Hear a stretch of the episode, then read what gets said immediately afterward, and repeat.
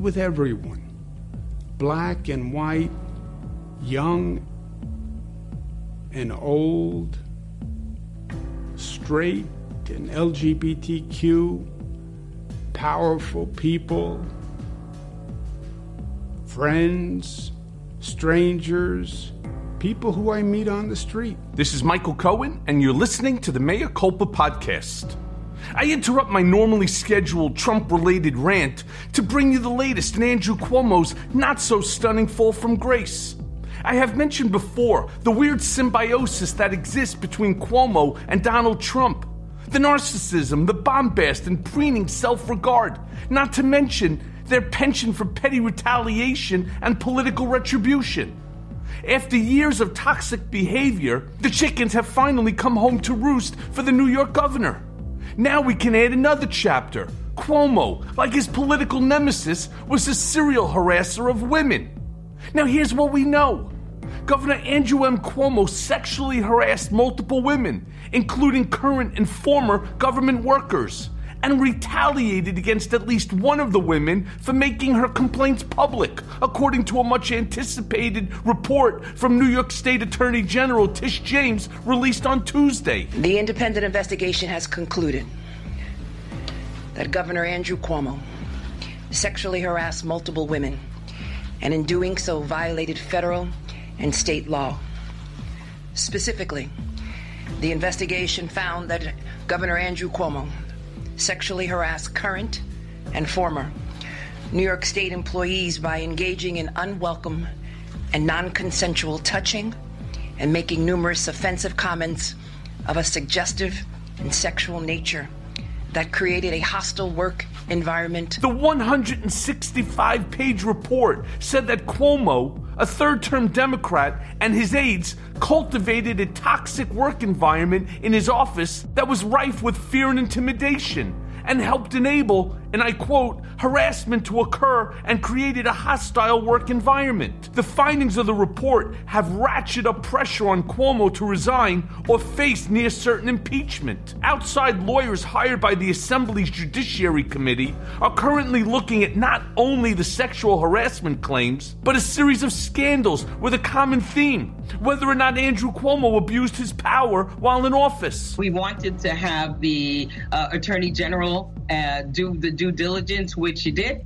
And now we find that 11 uh, uh women have uh, had their, their claims substantiated. Uh, that is like outrageous is really the only word for that. And I continue to say, as I said early on in this, that for this for the sake of the state of New York and the people, you know, the governor should resign. Cuomo said in response that the facts are much different from what has been portrayed. Could come down and start kissing everybody.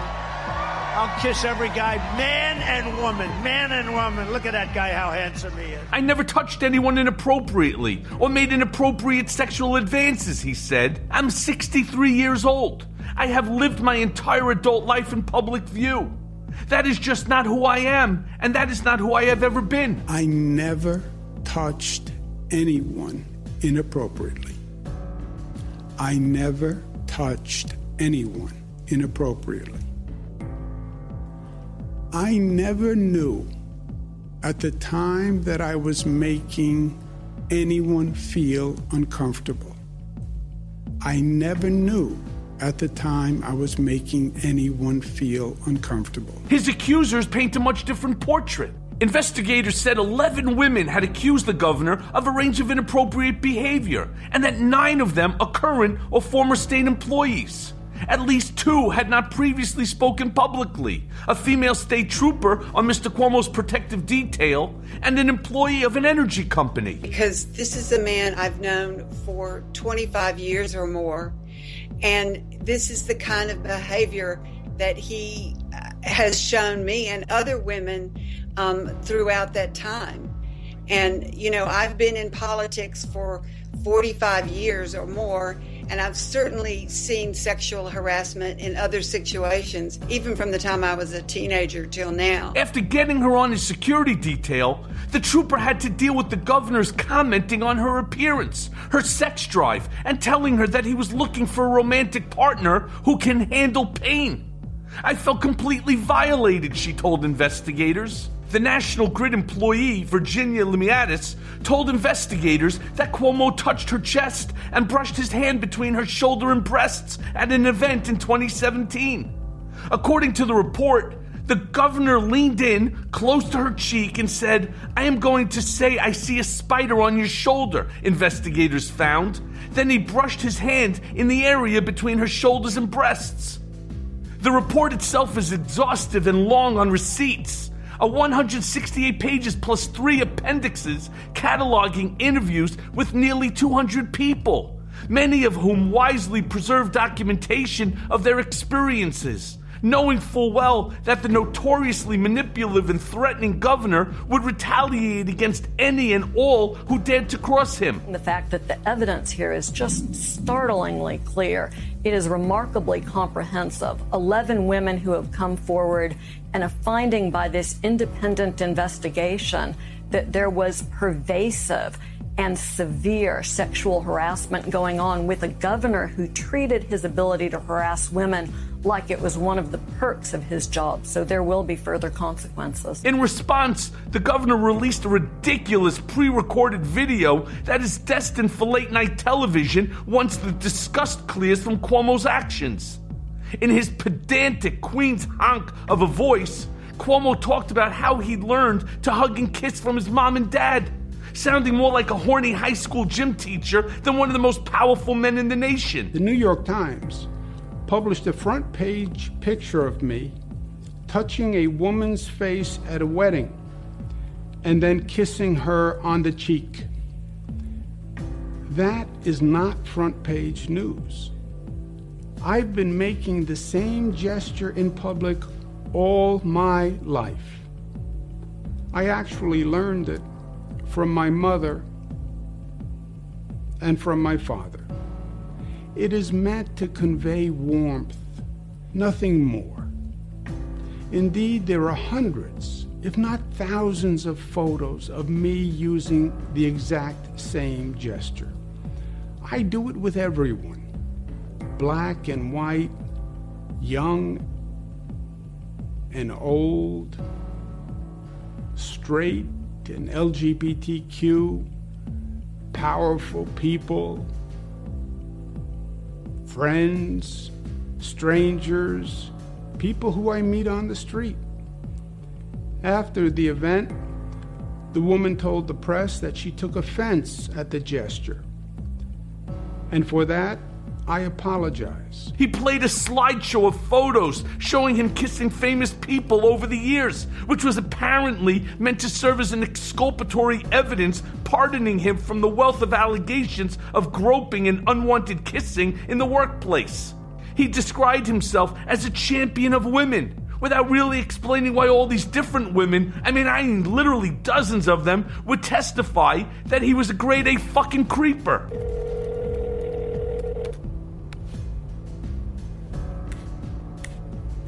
Hello. Hi, Governor. Yeah. This is Charlotte. Okay. Are you ready? I am ready. You don't know that song No, before your time. it's before my time, but I, I appreciated the singing. Do you love me? Do you really love me? Do you love me? Do you care? I'll have to listen now. Yep. It's like the 50s. It's before even my time. And worse, when he wasn't hitting on them or grabbing on them, he made these women afraid and intimidated them as they simply tried to do their fucking jobs. My God, this reminds me of Trump. It reminds me exactly of Trump. You'd swear the men were born from the same sick loins. I certainly won't blame the borough of Queens.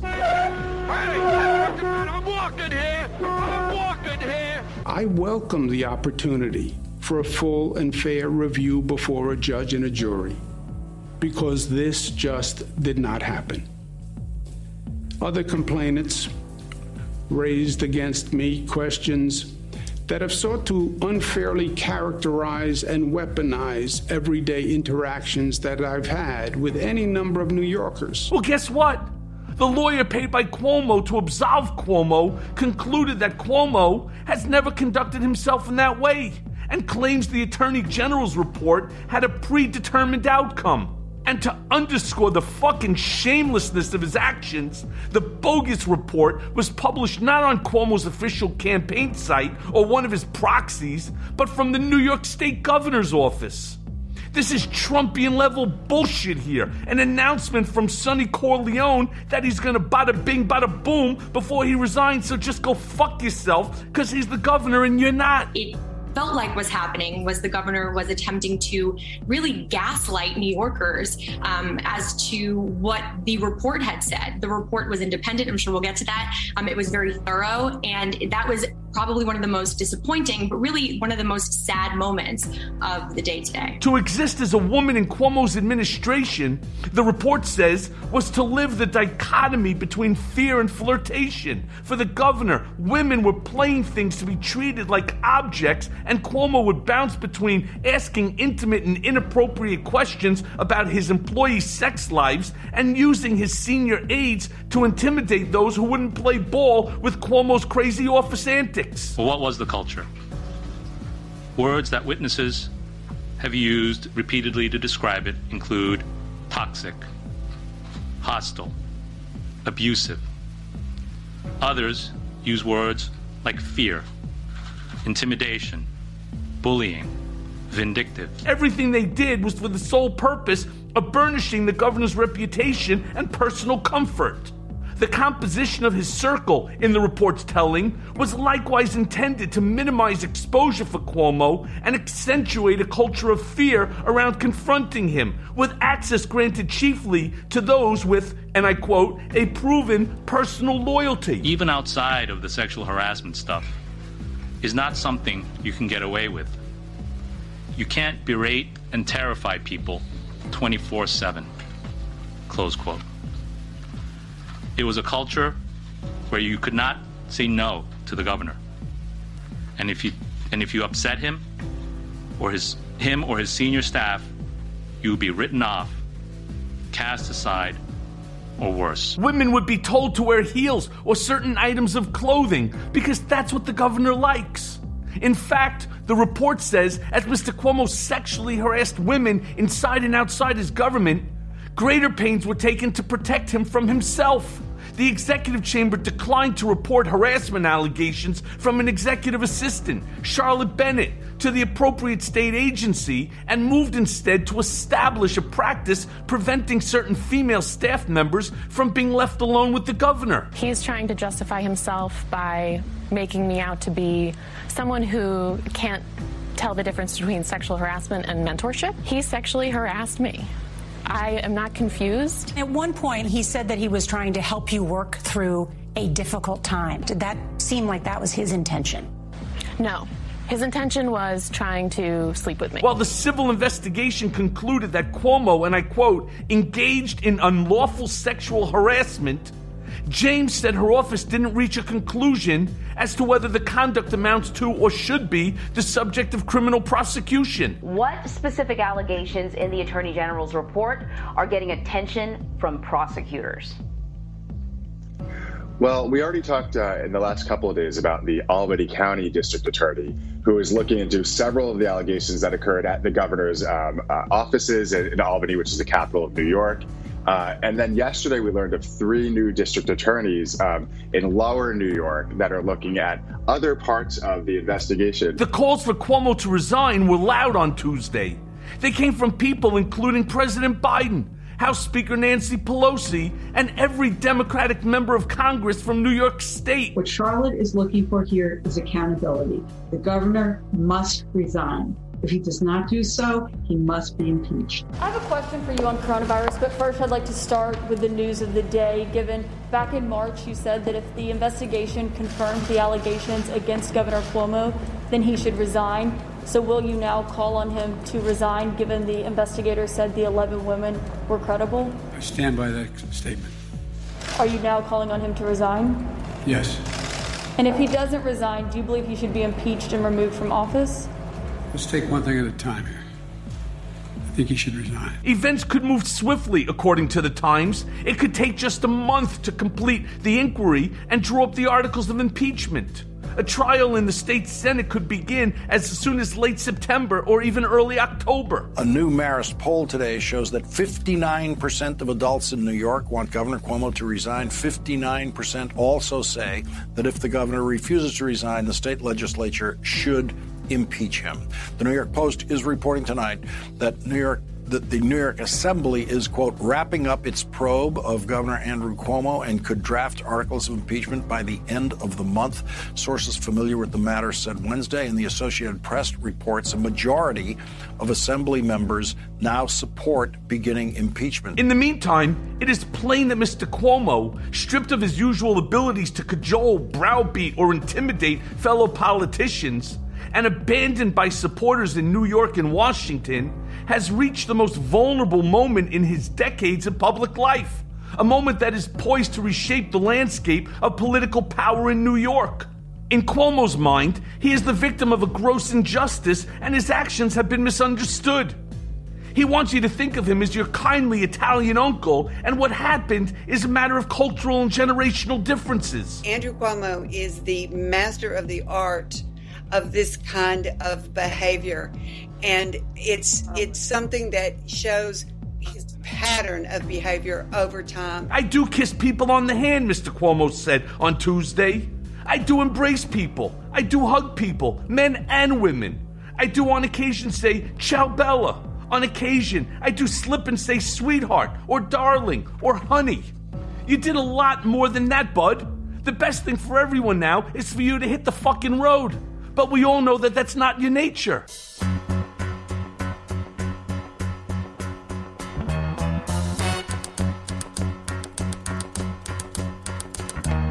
Tumble out of bed and I stumble to the kitchen. Pour myself a cup of ambition and yawn and stretch and try to come to life.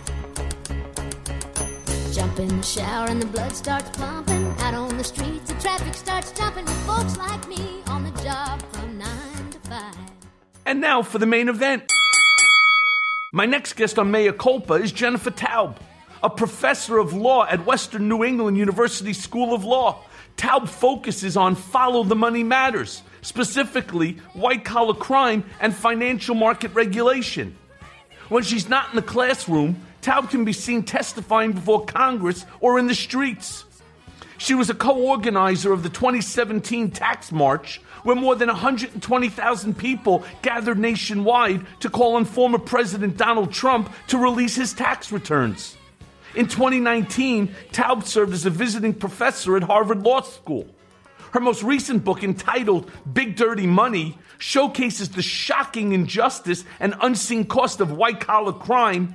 And her monthly column for Washington Monthly takes a pointed look at matters of law and justice.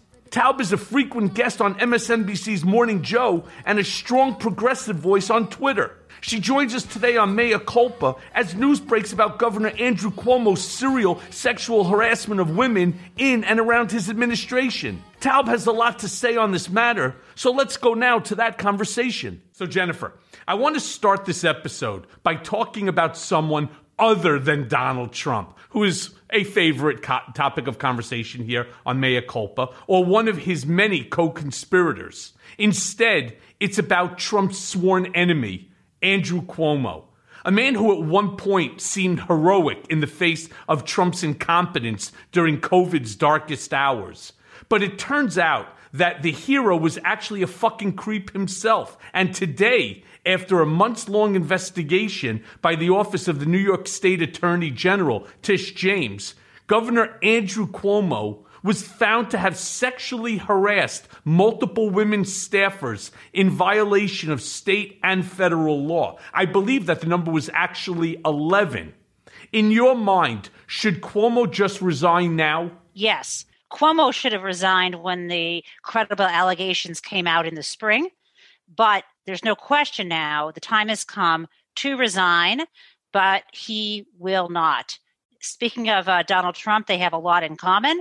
I think they have, you know, no one is as bad as Donald Trump, of course, but they share uh, some of the same same background. You know, a father who was uh, well respected, uh, uh, was wealthy and well connected, and they, you know, riding their father's coattails, and the inability to ever admit that they are wrong and creating a very hostile work environment. Of course, they're incredibly different in other ways. And even, Michael, even the part where you said, you know, he he looked good around COVID, uh, and he was going on TV every day. You might know this and remember that was he acts like it was for the public, but he was basically getting his name out there to land a book deal. He got what is unheard of a $5.1 million advance. And you know, you put out a book, you didn't get an advance, you made your own book, but you get the idea that's an advance on sales. He has not made, I don't think, those sales at any rate. Uh, so I, I look at everything he does as self serving at this point, and he has no one's confidence. He's lost the confidence of Joe Biden. He's lost the confidence of Nancy Pelosi, his own legislature, and even local governors in New Jersey, Pennsylvania, Connecticut, and Rhode Island. How do you lead? How do you lead? He needs to go. So let's just talk about the $5.1 million book deal and so on, because every day, you're right, he came on television and he did like a state of the state address. Basically, for your, to your point, he was propping himself up. In that way, it would increase the value of his upcoming book. That was a, I never got in advance. I wrote my book while I was in prison. I came out. Uh, I was actually going to do it uh, on Kindle. Uh, ended up by coincidence meeting uh, this guy Tony Lyons, who is the CEO of Sky, uh, of what do you call it, of Skyhorse uh, Publishing, who was a friend of a friend, and um, he read the book and he goes, "It's a page turner."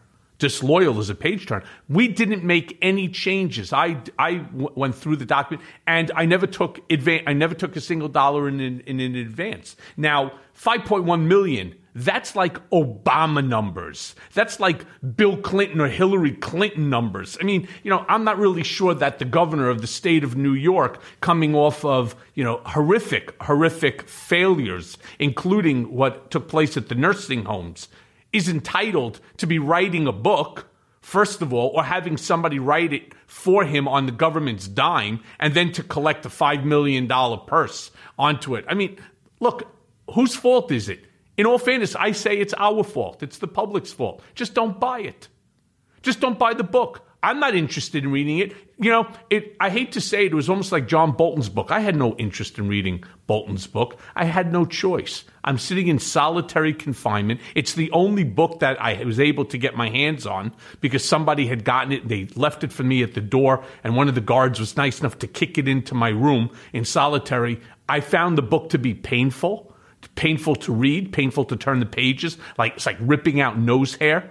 I mean, it was just painful. But when you have nothing else to do in the 24 hour period, you'll read anything. And on this tangent, I know we've got to get back to Cuomo, but I want to compliment you in the fact that you are someone who spoke out and paid the price for that, you know, disloyalty, I'm putting in quotes, before you wrote your book. I mean, you look at the Boltons and you look at some of these other books coming out, and everyone wants to talk freely to, you know, this journalist and that journalist. And yeah, I want the stories for sure. I, I'm creating a historical record in my mind and in the books that I write. But you, you actually, when you testified in 2019, was it March? That was I think it was oh, February. Oh, February, sorry. And I, you know, and I know what your experiences was because I, I, I read from your point of view where what that was like. But that took a physical and mental toll on you and you did it and you know what you could i mean i know that you're the kind of person who you you physically and emotionally couldn't stay silent but a lot of people did if you had just done what manafort did or flynn did right we know what would it your story or Roger Stone or Roger Stone? Or I Roger could name Stone. them. I would have been I would have been the first guy on the list to get a pardon, and I can't tell you the number of friends of mine who, I, to be honest with you, we really don't speak as much anymore, who basically called me a stupid ass in the fact that if you would have kept your fucking mouth shut, you would have gotten a pardon. All of this bullshit in my life right now with home confinement, I have three months and 17 days left. It is the longest. It's always at the end. It's just so long. It drags out. It is the dumbest home confinement um, in I could possibly imagine. I've received no benefit for any of the 400 hours of cooperation. The Southern District of New York charged me with crimes that they refused to indict and charge Trump, despite the fact that I named him as a co-conspirator, something that there's an attorney that used to be an SDNY guy, Rich Signorelli, uh, constantly tweets about. They refused to do it, saying that they don't have enough evidence. The HELOC argument against me was absolute bullshit, which we explained to Judge Pauley uh, at the time, you know, who's now deceased. Um, we, we explained to Judge Pauley that there's no HELOC violation. I have 80% equity. I have to translate for your for your listeners. HELOC stands for Home Equity Line of Credit. And in case people don't know, which they must know by now, what Michael's talking about is the campaign finance violation. Trump's named as individual one. I am waiting for Merrick Garland to open that up, although I don't know where the statute of limitations is. I think we're getting pretty darn close um, to that, right? Because 2060, we're five years. So if he's not charged with the campaign finance violation by what was it, September? I think it's October. By October, then it's going to be gone. Yeah, and it's it's wrong, and I will not keep quiet. I did it simply because I stated to George Stephanopoulos on an ABC interview, well before when I was still even speaking to Trump's folks like Jay Sekulow, I will not be the villain of Donald Trump's story. I didn't have the affair with Stormy Daniels. I was just the schmuck, the schmuck who paid it because Trump told me to. Right? End of story with Allen Weisselberg. And yet, Allen Weisselberg gets immunity? What? David Pecker gets immunity. He's the one who set the whole thing up. Dylan Howard, who worked for AMI for National Wide, they get immunity. And this is, you know, it's funny because being that I understand you also teach law, right? This is um, this is something that's now being taught in law school, right? And I just find it interesting. And we will ultimately find out down the road when Merrick Garland gets off his ass. Personally, I'm disappointed um, with with his productivity so far. I want I want him to get off his ass, investigate all of this, investigate why the SDNY did what they did, because I guarantee it came from the top, it came from Trump all the way down, no different than the unconstitutional First Amendment violation against me on with the remand back to prison because I refused not to um, sign away my First Amendment constitutional rights and to publish my book. I talk about it I'm a so lot on glad this you're smart enough. I mean, I know we're supposed to be talking about Cuomo, but one last thing. It's good that you're smart enough not to do that. So many people in the system don't know what they can stand up against, you know? Well, I, I shouldn't uh, have. By the way, most people again tell me you should have just signed the goddamn thing and dealt with it afterwards. Uh, as look what happened to me, I got remanded back to prison, became technically like the first political prisoner held by my own country because I wouldn't waive my cons- my First Amendment constitutional right. And, you know, thrown back into Otisville after being tortured at 500 Pearl Street in the basement, you know, for seven, eight hours. Um, it was a night, and then to be put for another 15 days in solitary confinement. Hi, folks. Michael Cohen here, and we've got an amazing sponsor for this episode The Jordan Harbinger Show. Things can get pretty intense discussing American politics, so if you need a break from the news cycle and want to hear incredible storytelling that is both fascinating and actionable, check out Thursday's incredible episode with Daryl Davis entitled A Black Man's Odyssey in the KKK. It's the story of how Davis got over 200 members of the Klan to hang up their robes and quit the hate group for good. Or the fascinating July 22nd interview with Kevin Kelly, founding editor of Wired Magazine, discussing his new book, The Inevitable Understanding the 12 Technological Forces That Will Shape Our Future. The show covers such a wide range of topics through weekly interviews with heavy hitting guests.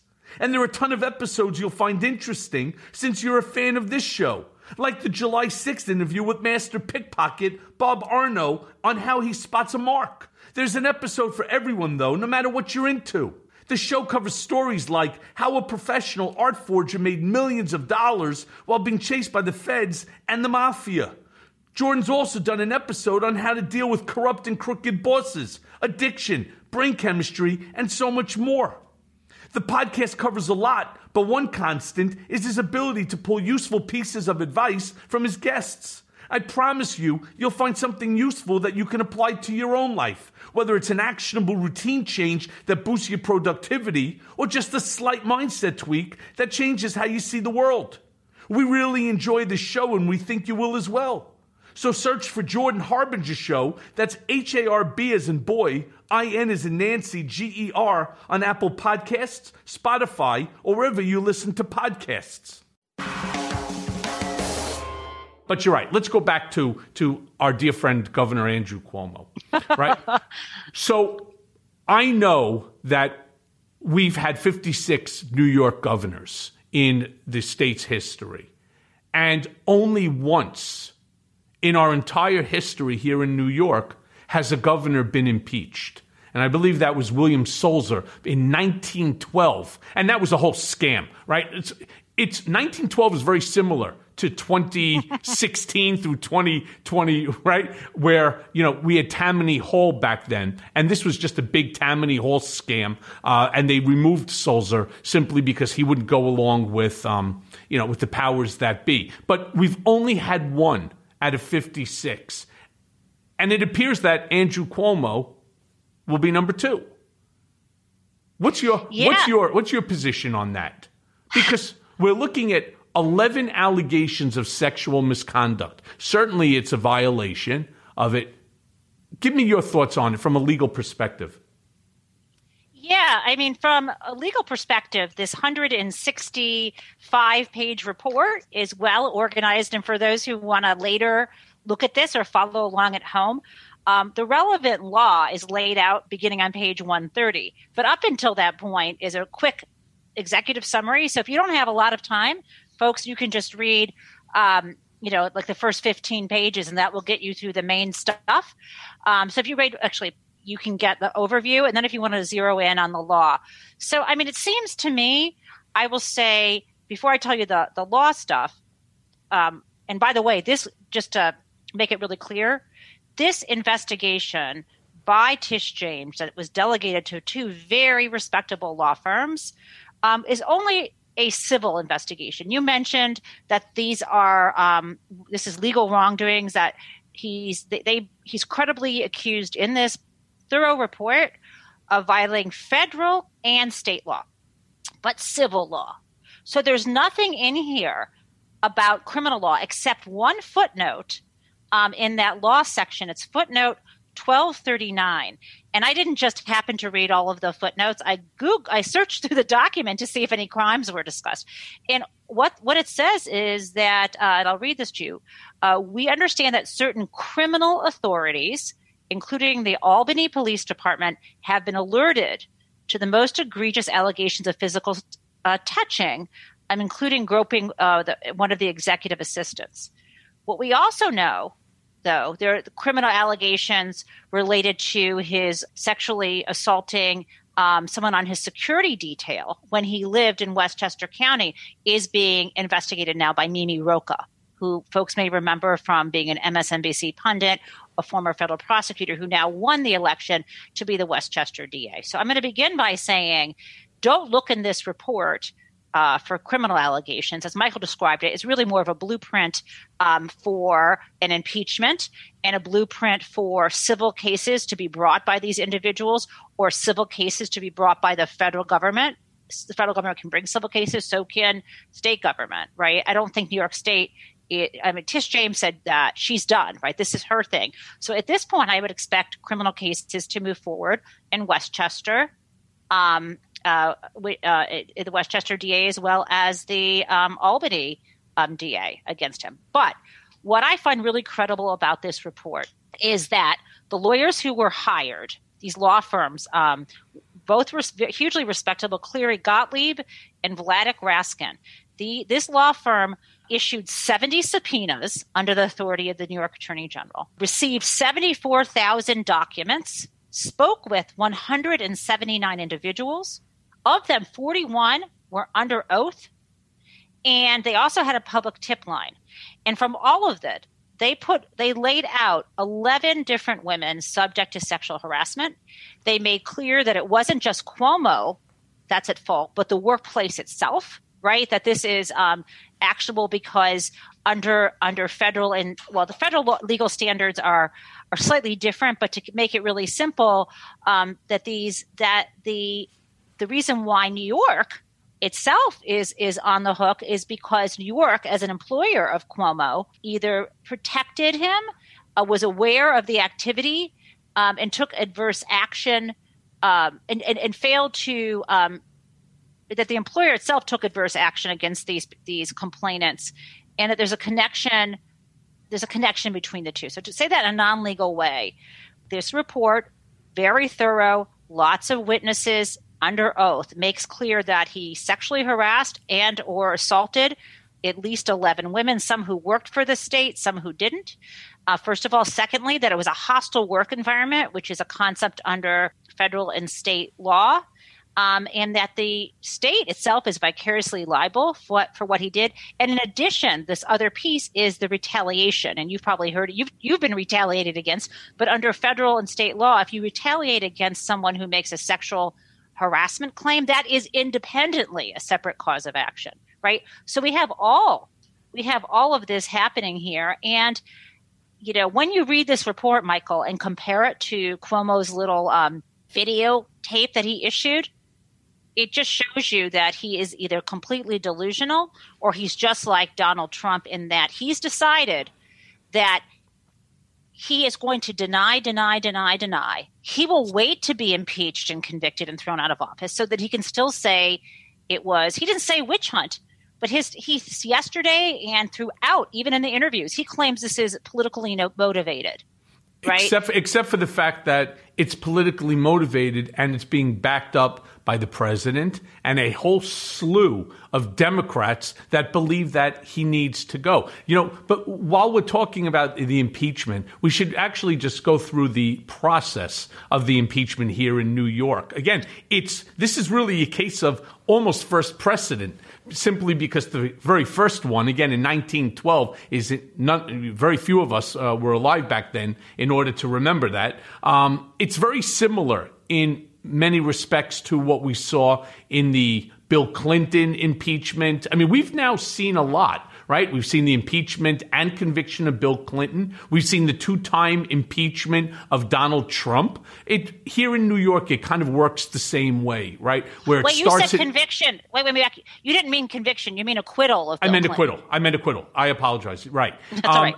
And so, you know, it starts in the lower chamber of the state assembly, right? And they do very much like what the House did, which is, you know, they put forth the articles of the impeachment. And then, of course, it goes to uh, our upper chamber. Uh, and this is kind of like a little weird because it only requires a simple majority of the 150 members that are in our state, um, you know, Senate. Uh, and it, it's kind of interesting. That's where it's a little bit different. But for the most part, the impeachment process here in New York, because not all states have the same uh, process, but here in New York, it's very similar to what we all experienced by watching the impeachment trials of Donald Trump. Yes, and what I'm, you know, this is as you said, doesn't happen that much, and it's new new to me. Although I was admitted to the New York bar many years ago when I first started out in practice, believe it or not, impeachment wasn't on the bar exam, Michael, and I'm sure with you it didn't come up in your your law practice, but it is really it is quite um, interesting because you don't have to have an investigation.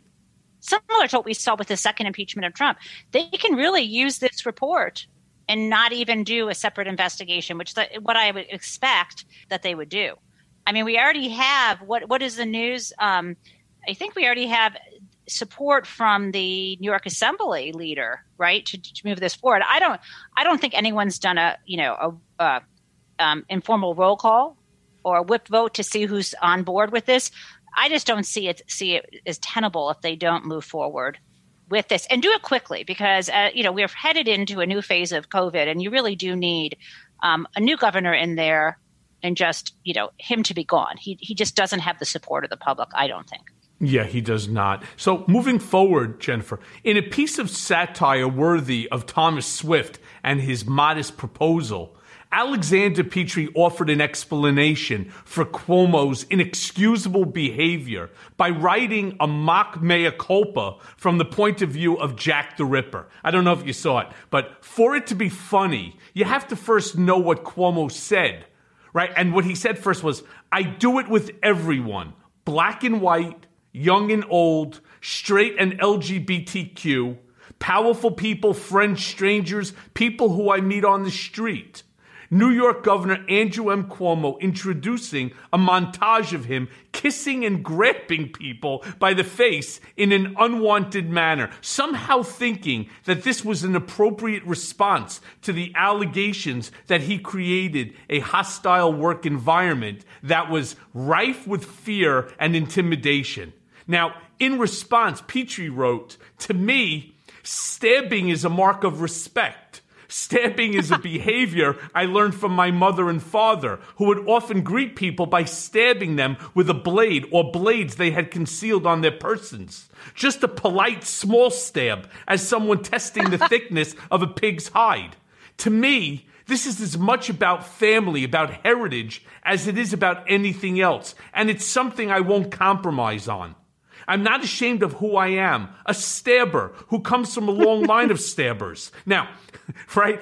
Is Cuomo's behavior in this instance just a complete narcissism bordering on sickness, on just pure sickness? Or is it just a desperate attempt by a desperate guy of making the normal seem normal? I think you know I love Alexander Petri. I was I laughed out loud when I saw that because she always has the best satires. Um, but look, I think it's the latter. I think early on in his life, you know, or his career, that kind of huggy, touchy stuff, before anyone spoke to him about it, maybe he didn't get it. But if you look at this report, it's so damning. There is no question that someone must have told him. He must have known. And we look at, and if they didn't, you know, I find that highly unlikely. Uh, look, he said on his his pre-recorded comment about the report yesterday that he likes to touch people because it makes them feel at ease. Um, no, it makes him feel at ease, right? This isn't about what people want. If you look at look at page eleven of the report, um, this is the most damning thing. Whenever, you know, a lead up to this is whenever, time and time again, a young employee would complain to the, you know, to, um, to the, they call it the governor's, cha- the executive chamber, to his closest staff about feeling uncomfortable about his behavior. And they would move that young woman away from him. And they knew what was going on. In fact, it was, and they didn't do what they're supposed to do, which is report it to the Office of Personnel. The, um, at any rate, here's this line. They said nor did they conduct any investigation even though both the governor's chief of staff at the time and special counsel at the time found this person's uh, comments to be credible. So and they said that the, the, the excuse was they thought she didn't want to make waves but under the handbook it's not up to the victim to decide. They were supposed to refer this and investigate. I mean you have the chief of staff in the, the, the this a special counsel saying his conduct is problematic. Do you actually believe no one has ever sat down with him? I know he had a fiery temper but you don't think that anyone ever said you need to lay off doing that? People don't find it comfortable? I don't believe it. I think he did exactly what we hear now which is said brush them off. Oh i'm like this. I touch everybody. I assault everybody.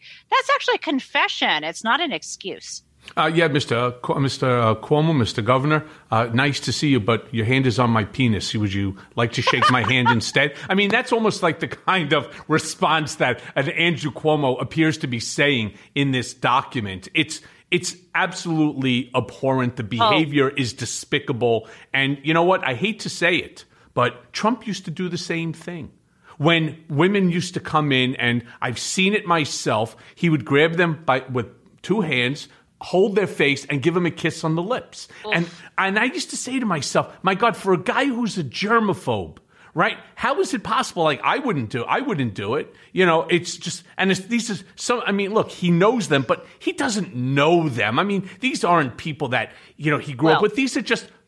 Miss, Un- Miss Universe models or or other very very attractive women that would come to the office in order to get a photo with him, you know, so that they could posted on their social media. So I guess in exchange, they were willing, right, to for a social media post to get kissed on the lips by Donald Trump. You know, again, and even that, which I find gross, you know, what we're talking about here too, and not that Trump didn't do this too, but we're talking about also the workplace. And what I found also so equally offensive, it comes up in the report, and also you see it in what Cuomo was doing to deflect.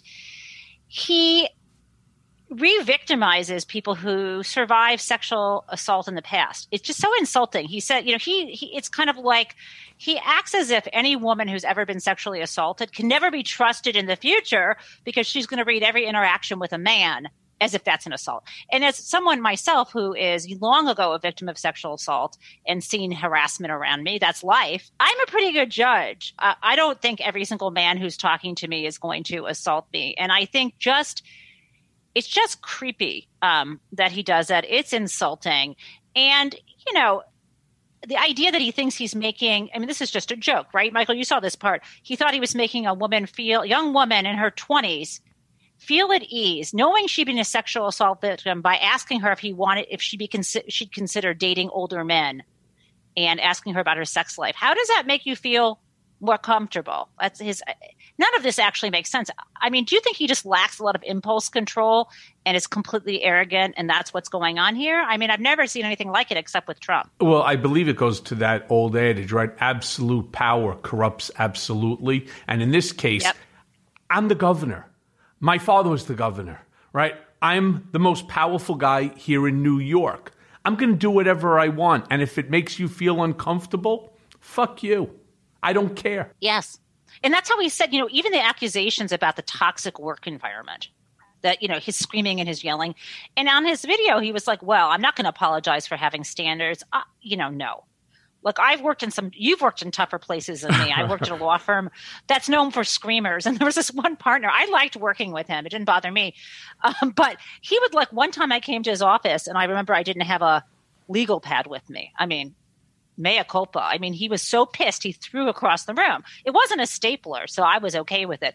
I've worked in what I consider um, tough places, but even that style, that very abusive screaming style, just doesn't really work that well. And it sounds like he had, it was beyond that. He's a cult of personality, and the whole place is just toxic. And I think his argument, Michael, and I like that you used, you told him, you know, get your hand off my, you know what, um, because you know, part of sexual harassment lawsuits, you don't have to show it's gender based either. The fact that he has his arms on guys as well as women doesn't undermine the legal arguments because harassment isn't just about sex, it's more about power, right? Like it's more about asserting power and dominance over somebody else than it is, I think, about sex. And so it, it's perfectly fitting for someone who's a, who's um, creating a, a hostile, toxic work environment where he screams and yells and is mercurial and everyone has to avoid making him angry, that's perfectly fitting with someone who would be physically aggressive with women, I think.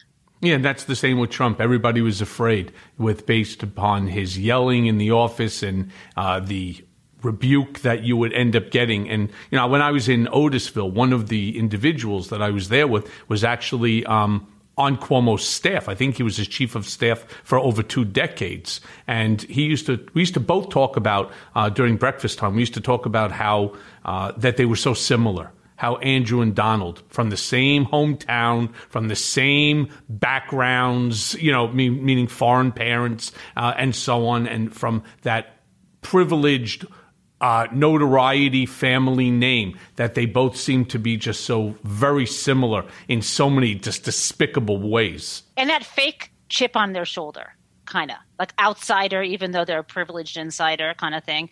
You know, a friend of mine, a fantastic writer by the name of Cam Felix, wrote a piece that maybe you saw. I mean, maybe it's gotten that, not that much attention, but in the cut. And she used to work for Cuomo. She was a former staffer. And she wrote this really great piece. And, you know, it's almost like, um, you know how we talk about some things being for an audience of one? I almost feel like this is for an audience of people still on Cuomo's staff. And she said um, this kind of thing. I mean, there's a lot of good stuff she said, but she talked about, um, and this will sound familiar, um, you know, that people like if you if you if you hitch your wagons to one person and they lose their power, you lose your power, right? If that's what you're all about. And you know, she said, I think this is what what I particularly like. Where's this? Oh, here, here's what she said. In politics, power is a matter of proximity. So it can take you only so far. No matter how this ends, whether Cuomo chooses to resign or is ousted in an impeachment or a primary, and his legacy remains so tarnished that any political capital formerly attached to his name will fade, how will you serve? When the person who gives you power is deemed powerless and ineffective, what are you? What is your service? Who are you in service to? Blind loyalty is a single edged sword. It hurts only the person silly enough to think it goes both ways. Yep. Uh, well, well, well said. If you accept cookies when going to a new website, you may want to consider clearing them periodically. Websites use cookies to collect data from your browsing history. Not all cookies are bad, but if your computer is running slow or you've accepted third party or cookies from an unencrypted website, clearing them could be beneficial. Your private information is more exposed than ever and could leave you vulnerable to cyber threats. The all in one protection of Norton 360 with Lifelock makes it easy to have protection in the digital world. Device security helps block cyber criminals from stealing your personal information. VPN with bank grade encryption helps keep information you send over Wi Fi safe. Lifelock Identity Theft Protection monitors your personal information and alerts you to potential threats. Now, no one could prevent all cybercrime and identity theft or monitor all transactions of all businesses, but if you have Norton 360 with Lifelock, you can opt into cyber safety. So sign up today and save 25% or more off your first year by going to norton.com slash Cohen. That's 25% off Norton 360 with LifeLock at norton.com slash Cohen. But I, I want to j- keep jumping forward here. At one point, Cuomo was actually, they were whispering about uh, him as a possible presidential contender. But that was, of course, before we knew the truth.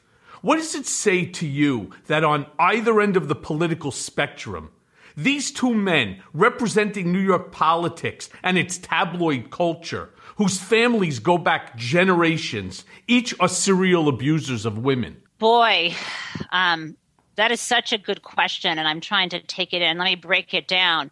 Yeah, I mean, I think you know he did work. Didn't he work in the Obama administration, heading up HUD, if I remember correctly? That's correct. Um, and then he went to be governor. Uh, years ago, a friend of mine, um, Zephyr Teachout, ran against him with Tim Wu. And I remember someone, a friend, a friend of mine's father who was very active in Democratic politics. I mentioned, oh, you know, my friend, you should consider supporting my friend Zephyr. And he's like, well, who would run against Cuomo? He's perfectly good. And even then, I knew the stories about how how abusive he was and toxic and imper- imperial. And you know, I didn't know about sexual harassment stuff, but you know, and maybe politically, some people thought, think, you know, aren't as progressive, and that's why they would support him. But he's very much, or has been very much, an establishment Democrat. And I think what it says is, you know, I think that, well, it says a lot about politics more than it says about the political parties. In order to get the public's attention, someone has to be known, right? And the name Cuomo, the name Trump, these are names that are known, right? Um, the name Kennedy is a name that's known. And it, unfortunately, the public is so very busy um, or understandably, people are living their lives. Like I grew up in Michigan, I grew up in the Midwest, and people aren't really paying attention to Washington and to New York. I'm fascinated with this stuff, but people go about their daily lives dealing with the stuff going on with themselves, and it takes a lot to penetrate people's, um, you know, thought process. And just, so I think that, unfortunately, the political parties are going to be attracted to somebody who has a big name, like you said, tabloid culture, but a big name. And where does a big name come from? Someone who's maybe had money or had celebrity. And that's really, um, really dangerous, I think, in some ways. And the question is, what do we do to build up better candidates? What do we do actually to vet people earlier? But you know, no matter the vetting, I mean, Cuomo, I think he still wants to be president. I think he's that naive to think he can do it. So there was someone joking on Twitter saying he either needs to resign now or switch parties. and run Yeah. as a Republican. Yeah, and that's that's the thing about vetting.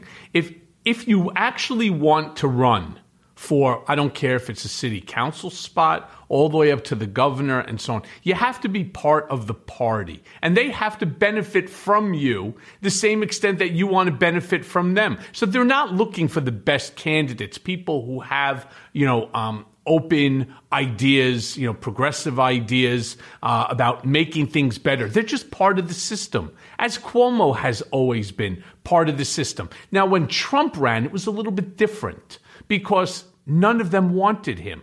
Remember, you know, you had the Reince Priebus, as we like to call him, rancid penis. You know, he would he did, he wanted nothing to do with Trump. None of them wanted anything to do. He was the carnival barker, the jerk off that they were all laughing at. And as we eliminated one by one by one by one, all of a sudden you started seeing them showing up to kiss the ring. And when he got the nomination, that's when you saw Reince Priebus and others, you know, hat in hand, sitting there. Oh, yeah, you know, we, we were with you the whole time, but we couldn't be because, you know, we can't show favoritism, but we think that you're going to be great. And here's a few people that we think you should look at as a vice presidential candidate. So they're already using him as a useful idiot in order to put the people that they want in various different places. And that's what caused the whole transition team to just basically fall apart because everybody was trying to shove their friends in simply instead of who's qualified.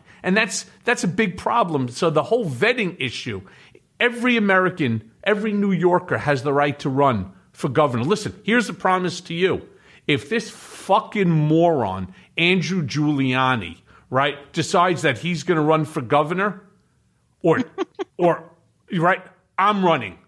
I'm putting in my I'm putting my name in the hat right now because I know exactly how to tear him apart, you know, and to embarrass him to the point I don't think a Republican would vote for him. I don't care about Daddy and so on, who I think is going to go to prison also. But short of that, I'm going to run if Andrew Giuliani runs because I think it would be the easiest way. It would be easier than winning a fifth grade president, you know, uh, you know, election simply by promising pizza every day. Are you making news right now? Can I tweet this out, or do I have to wait until this goes live? I think I think we'll wait till it goes live. But so Jennifer, again, moving forward here, you retweeted a quote from Rebecca Traister in context to Andrew Cuomo, which reads: "Amid a national eviction crisis, an imminent recession, and a deadly pandemic, what has our commitment to abusive power gotten us?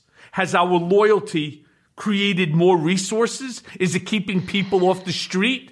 We've been doing it all wrong. Now, what do you think that she's saying here? I think what she's saying is there's a way in which people compromise. It's kind of like, um, you know, this different stages of grief.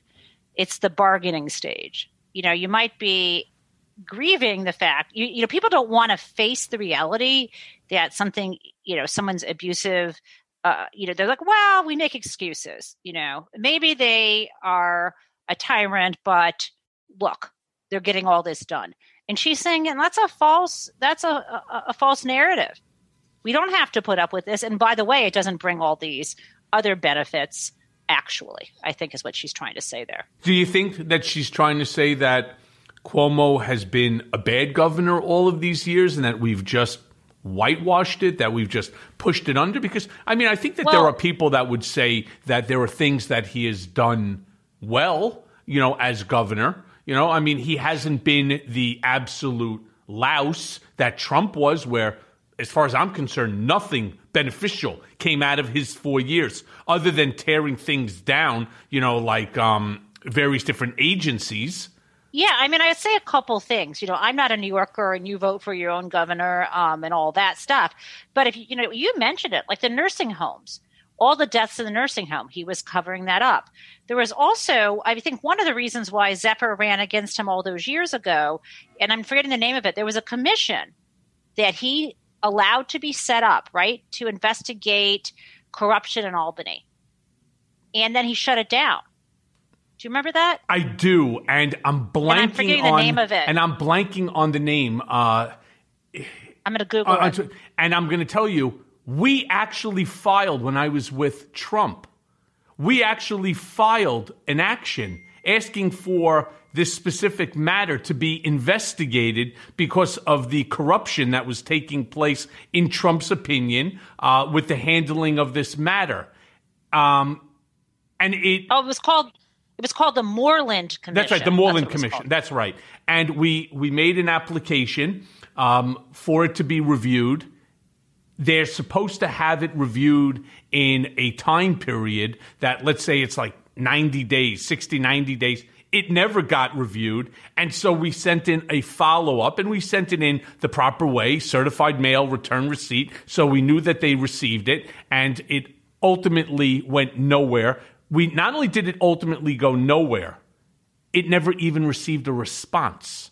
It never went anywhere. It died. Which is not the se- surprising. Not surprising Right. at all. Now, on July 28th, St. Louis Congressman Cori Bush introduced the and I, uh, the Unhoused Bill of Rights. Uh, AOC has hailed her work as a landmark in progressive housing policy that will change how millions of people live. Now, I'm curious what your takeaway is from the bill and what you think are the most important aspects of it.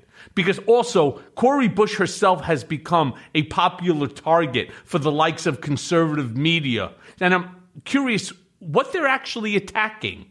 Yeah, well, um, I guess two different things. One, because I have not, I know that she introduced it, I think, seven days ago. I don't know, I have not read um, the language of the bill, but I like the concept of this that she is, and by the way, she's a congresswoman from Missouri, and she was in the news. We'll talk about what she just accomplished the past couple of days.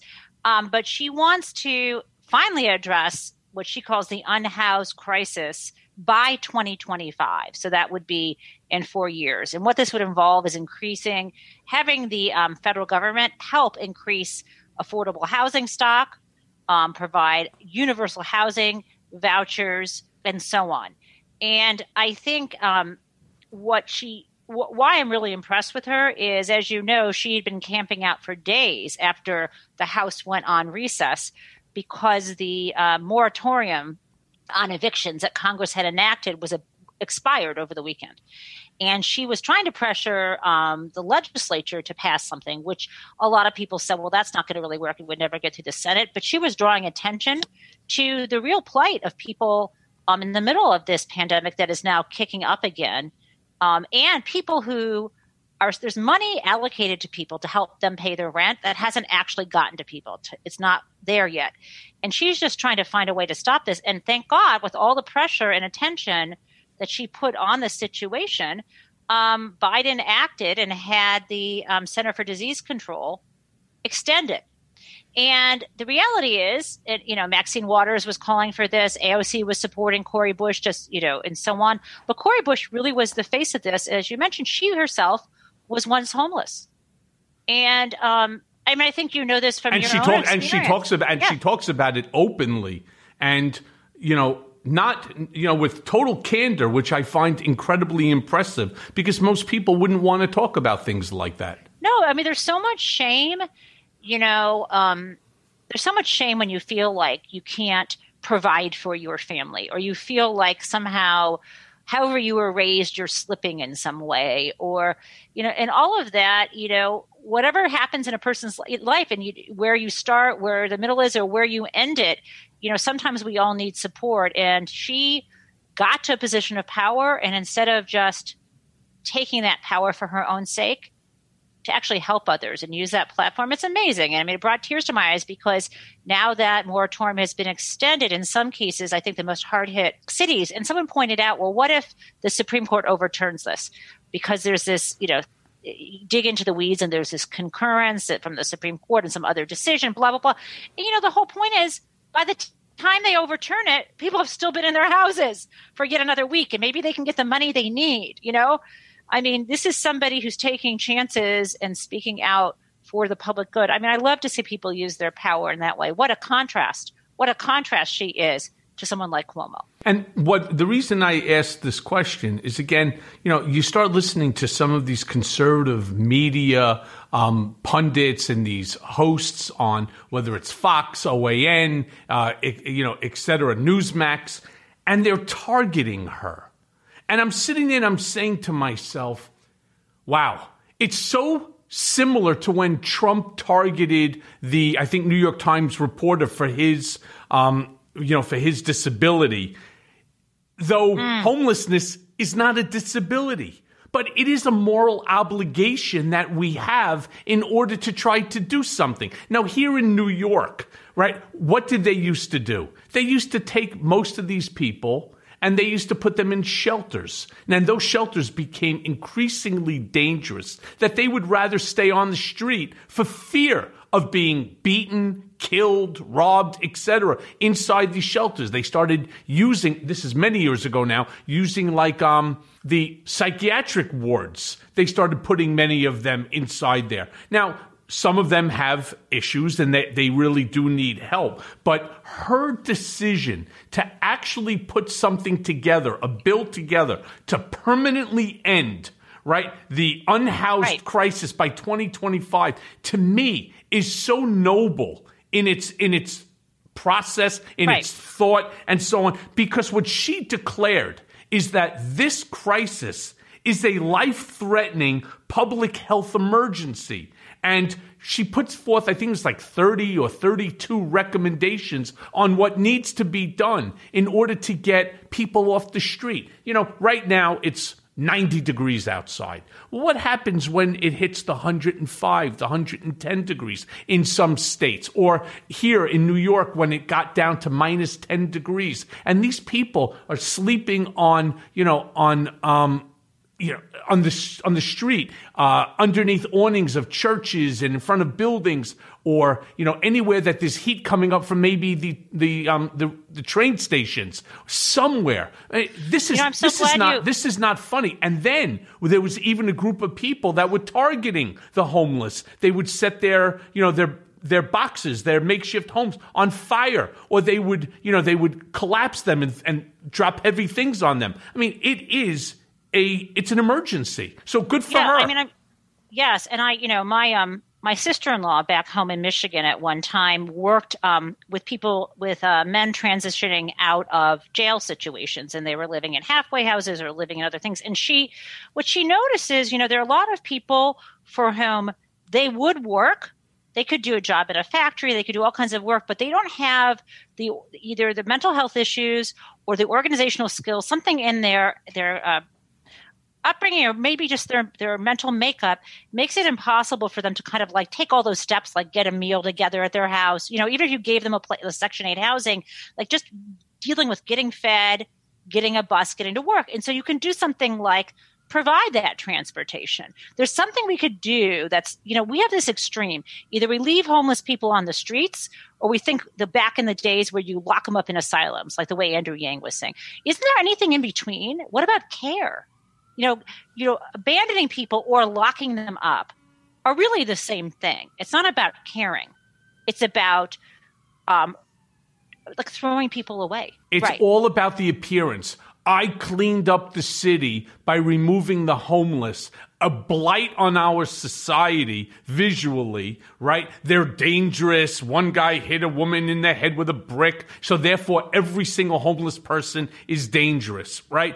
I don't want to see it because it it interferes with my perception of you know how New York is doing. It's such bullshit in every sense of the word. And people don't want to be. I think the part of it too is that like our attitude is if you know it's your own fault if you're in that situation, and if we gave someone a home, then they won't work hard. Well, that person isn't actually capable of living a life the way you imagine they could live one. If you know they're not going to be, you know, scared into suddenly not having mental health issues or not being addicted. You know, there's got to be something in between. And this, and ironically, these are the kind of jobs um, that our society needs. Care jobs cannot be sent offshore, right? There are a lot of people who would who could be social workers, who could be someone who, you know, if you put people in small group homes, not the pl- unsafe place, um, you know, organized by how much help, assistance, or if someone is actually dangerous, figuring out alternatives. I mean, there's got to be a better way. Um, so I'm glad she's starting out by doing this. She's really a hero. The system, Jennifer, unfortunately, like all government systems, are flawed and they're broken. We could talk about the BOP, the Department of Justice. They're all flawed and they're all broken. But in this specific case, we have to remember we're coming off of this 100 year pandemic that we have not seen, right? In 100 years. Mm. And there are a lot of people now that lost their jobs. There are a lot of people that are going to be losing their homes. Homelessness is going to increase simply because of this pandemic and because of closings of businesses uh, and loss of job opportunities. So here's a big problem, too. If you want to get a job, you need a permanent address to put down. You need you, you know you need a phone in order for them to call you. You need a place you know that you can you know that you can call your home. Otherwise, what are you putting on your resume? I'm homeless. What's the chance you're going to get that job? Zero. Right. You know. So right. listen, Cori Bush, good for you. Any help you know that I could help um, with, by all means, you know I'm here for it. I think it's an amazing thing, and anybody that criticizes this move you know, should understand what it feels like, and they should live on the street for 24 hours just so that they know what it feels like. Uh, rest assured, they won't be bashing her too much after that. Now, I want to ask you this, Jennifer. In the June 15th article for Washington Monthly, you referred to Merrick Garland's defense of certain Bill Barr policies as his Tylenol moment which by which I mean that he has more than a headache, but a poisoning on his hands. Now, both his legacy and our trust that no one is above the law in America are in peril and in serious peril. Can you unpack for my listeners what were you what you were saying here in the context of the article? Yes, I mean thanks for thanks for bringing that up. Some of your listeners might be too young to remember what I what uh, I'm talking about with a Tylenol moment. There was, um, it, but if you went to business school, this is still a case that you would have studied. Um, you know, there was a time back in the um, 70s when um, someone had uh, tampered with Tylenol on the shelf, extra strength Tylenol, and they had put in cyanide just randomly, um, and people died as a result of this.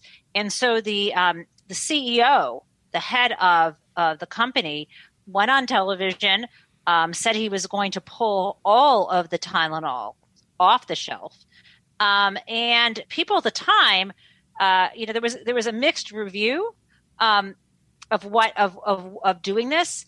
In that, um, some people thought that's going to kill the brand. No one's ever going to want to buy it. But it actually was considered honest and admirable. He leveled with the people, um, and people then were no longer afraid. Unfortunately, something similar happened um, again. And so at that point, that's when um, you, if you ever buy, everyone who buys medicine off the shelf, there's always that safety seal, right? Not in addition to the child lock on it. So a lot of the standards we now have for over the counter medicine um, is due to um, sorry, it was in the 80s, not the not the 70s. Um, it's due to that.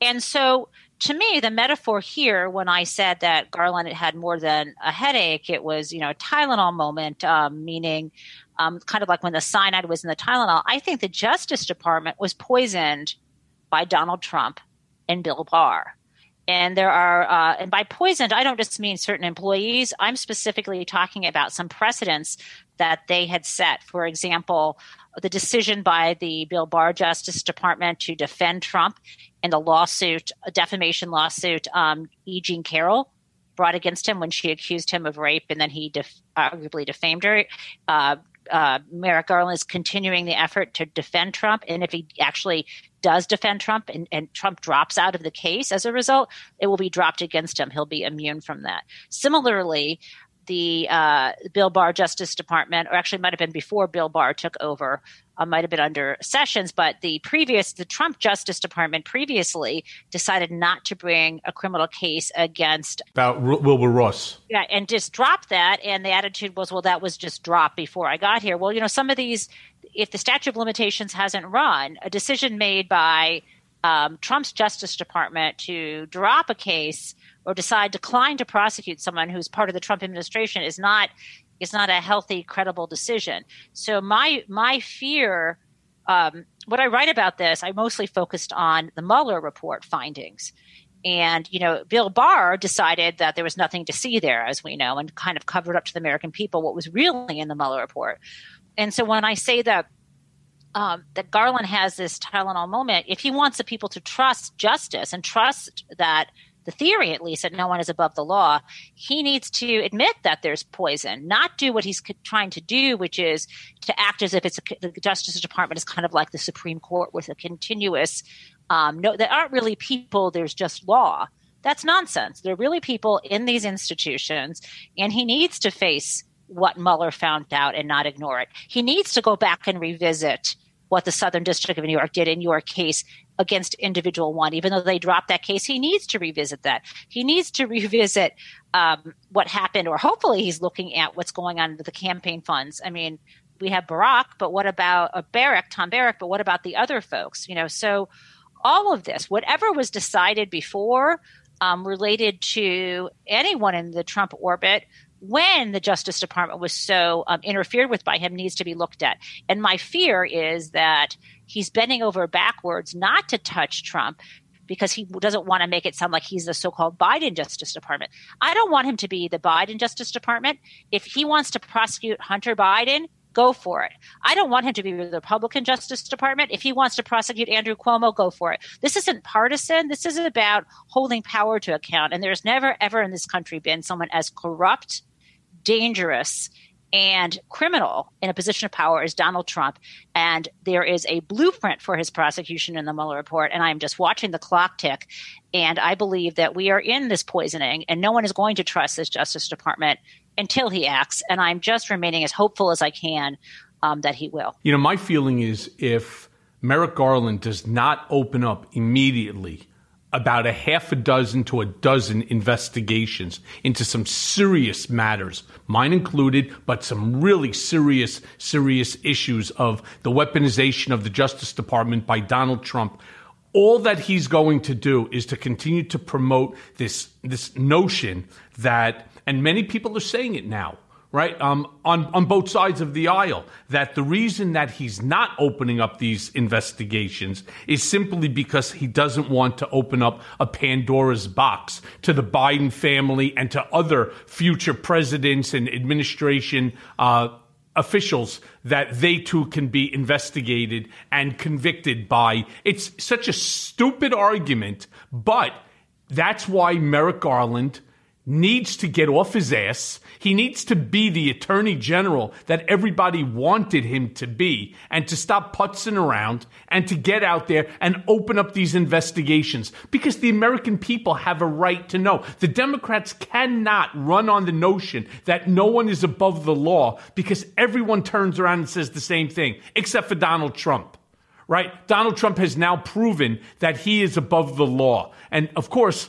we're now seeing what's going on with him, his eponymous company, his employees like Weisselberg and yes, Tom Barrack and, you know, a handful of others that will be, you know, soon be indicted. But people are still questioning why so long? What's taking so long? But you know, Jennifer, as we're winding down the hour, I have just one last question for you, right? You recently retweeted an article. I told you that it goes fast right? You recently retweeted it does. You recently retweeted an article from the Bulwark that described the right's drift towards fascism and how we've normalized thoughts and speech that once would have been beyond comprehension. And then you quoted Charlie Sykes saying, and I quote, something genuinely odd and disturbing is happening on the right.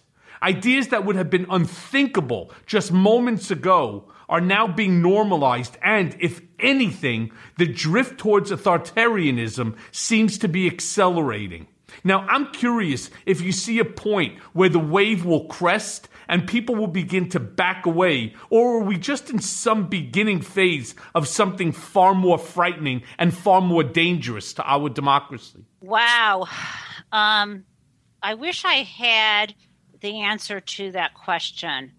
Um, and it's very frightening, but a lot of I think this we're at an inflection point, and whether we do what you're talking to, which is continue to drift um, toward authoritarianism, or suddenly sh- be completely overwhelmed by it, has a lot to do with whether the big lie continues to flourish, and whether the Justice Department can actually deal with this in the um, insurrection. I am in the fallout from it. I mean, I was very moved by a book I le- read last year called Kleptopia by a guy named Tom Burgis. He's from England. And what was amazing is he put into perspective, he, he Trump doesn't show up um, until well into the book, but everything in the book, global kleptocracy, all kind of leads to him in this in this weird way, the way the book is is written. But what he based this on, his big theory in the book is that under fascism, under Hitler, as this um, there was a, a, Jewish legal scholar in the 1930s in Germany called Ernst Fraenkel. And he talked about something called the dual state, D U A L, like a double state.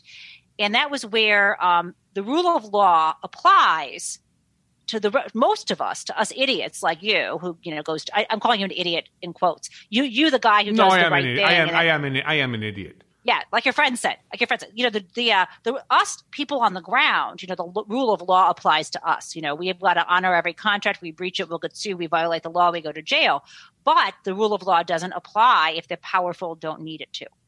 And that is at the essence of kleptocracy. It's at the essence of authoritarian fascism.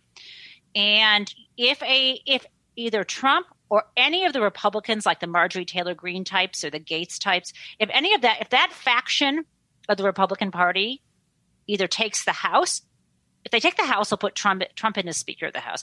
If they take the uh, presidency, we're we're just it's terrible. We know what happens next.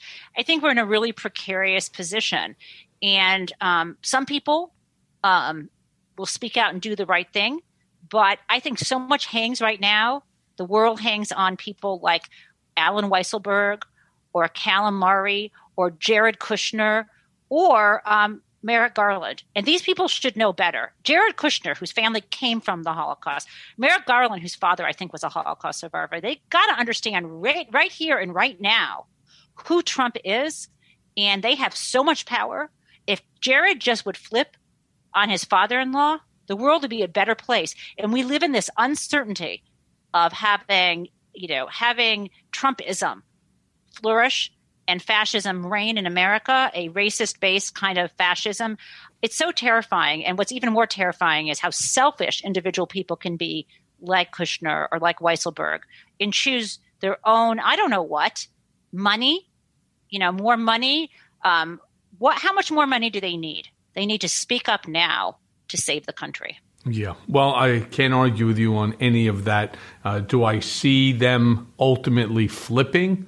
I do, but not for the ideologies that you were describing, but rather as a matter of self preservation, because Kushner knows what it's like to be without his father, who did time. Uh, you know, Charlie did years ago. Um, you know, Allen is playing the tough guy right now, uh, despite the fact that it went from an investigation to now an indictment. But when that starts progressing and they move the case uh, to a trial situation, you could rest assured when he starts to see his freedom fleeing, you could rest assured he's going to start talking about Donald and all of the shady shit that went on. But before he throws Donald under the bus, and I'm talking about Donald Trump, I believe he's going to throw Mazars, the accountant, who's the guy's name is also Donald, Donald Bender. He's going to throw him under the bus and say, listen, we paid this guy in this firm a lot of money. It's not on us. You know, my tax returns are a million pages long, right? How am I supposed to know? I'm not a CPA, uh, right? I'm not a tax, despite the fact he stated many times he knows more about the tax code and taxes than any accountant alive. But that's that's what we have to see. And will they end up doing the right thing? They may end up doing the right thing, but for the wrong reason. But who cares? As long as we can finally get some semblance back into this country and some normalcy, and a lot of this is going to fall on Merrick Garland, and he needs to step up or he needs to step away. Here, here, Michael. Well, Jennifer, thank you again so much for your insight, for your input. Uh, really appreciate it, and I hope to see you back here again on Mea Culpa soon. Thank you so much for having me. You got it. And now for today's Mea Culpa. Watching Andrew Cuomo at his press conference try and justify his behavior left me sick to my stomach. Not just because I'm a father and the thought of anybody treating my daughter like that sends me into an absolute rage, but to violate the power balance that exists between a man like Andrew Cuomo and his various underlings is beyond predatory. It is the behavior of a sociopath. Now, I know this fucking firsthand from working with Donald Trump for over a decade. This is a man who was so sickening in his debasement of women that he thought nothing of commenting to me on my own teenage daughter as she played tennis, wondering when she would be of age. As if I found it amusing that the sick fucking leech was imagining himself with my daughter. The point is that all these women were someone else's daughter, and each of them was nothing but chum in the water to Andrew Cuomo. That's how men like him and Donald Trump think about women. They exist for their pleasure and nothing more. But now for a big, huge mea culpa. Part of my job working for Trump was to clean up the various suits and claims involving his affairs with women. And there were lots of them. Most of you know the stories. You even heard from his own mouth where he liked to grab them.